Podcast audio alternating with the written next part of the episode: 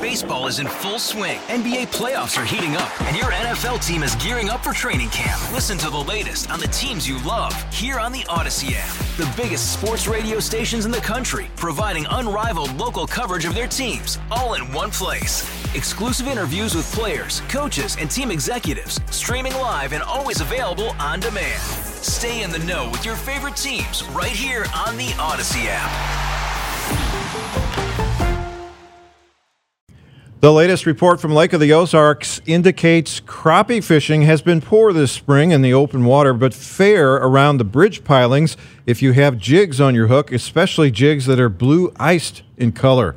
Reporter Andrew Hevranek covers Lake of the Ozarks news for K Y three television in Springfield, Missouri, and he was in town for the latest pretrial hearing on the case of Missouri Governor Eric Greitens. So you you get to, you're in the heart of Greitens country, so to speak. A lot of supporters down there. Right, there are. Um, and, you know, especially with this with this case going on, there's a lot of opinion on it. And there are a lot of people that are, you know, on the governor's side, feel that this is a politically motivated thing, that it, as the governor has called it, a witch hunt. He's mentioned that a few times. There are people now that are repeating that word, saying that it is a witch hunt. I was actually stopped uh, last weekend, um, and somebody, it was outside an event of an event, and somebody had said, you know, we really appreciate your coverage.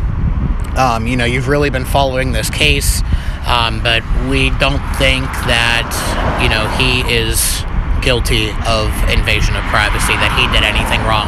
They feel that, you know, he he had this affair, that it's a personal thing that happened three years ago between him and his wife, and if they could get past it, that the state should too, is what they say. Is anybody in your part of Missouri pulling out their Greitens uh, yard signs and putting them back in the yard to show support? I have not seen that, no.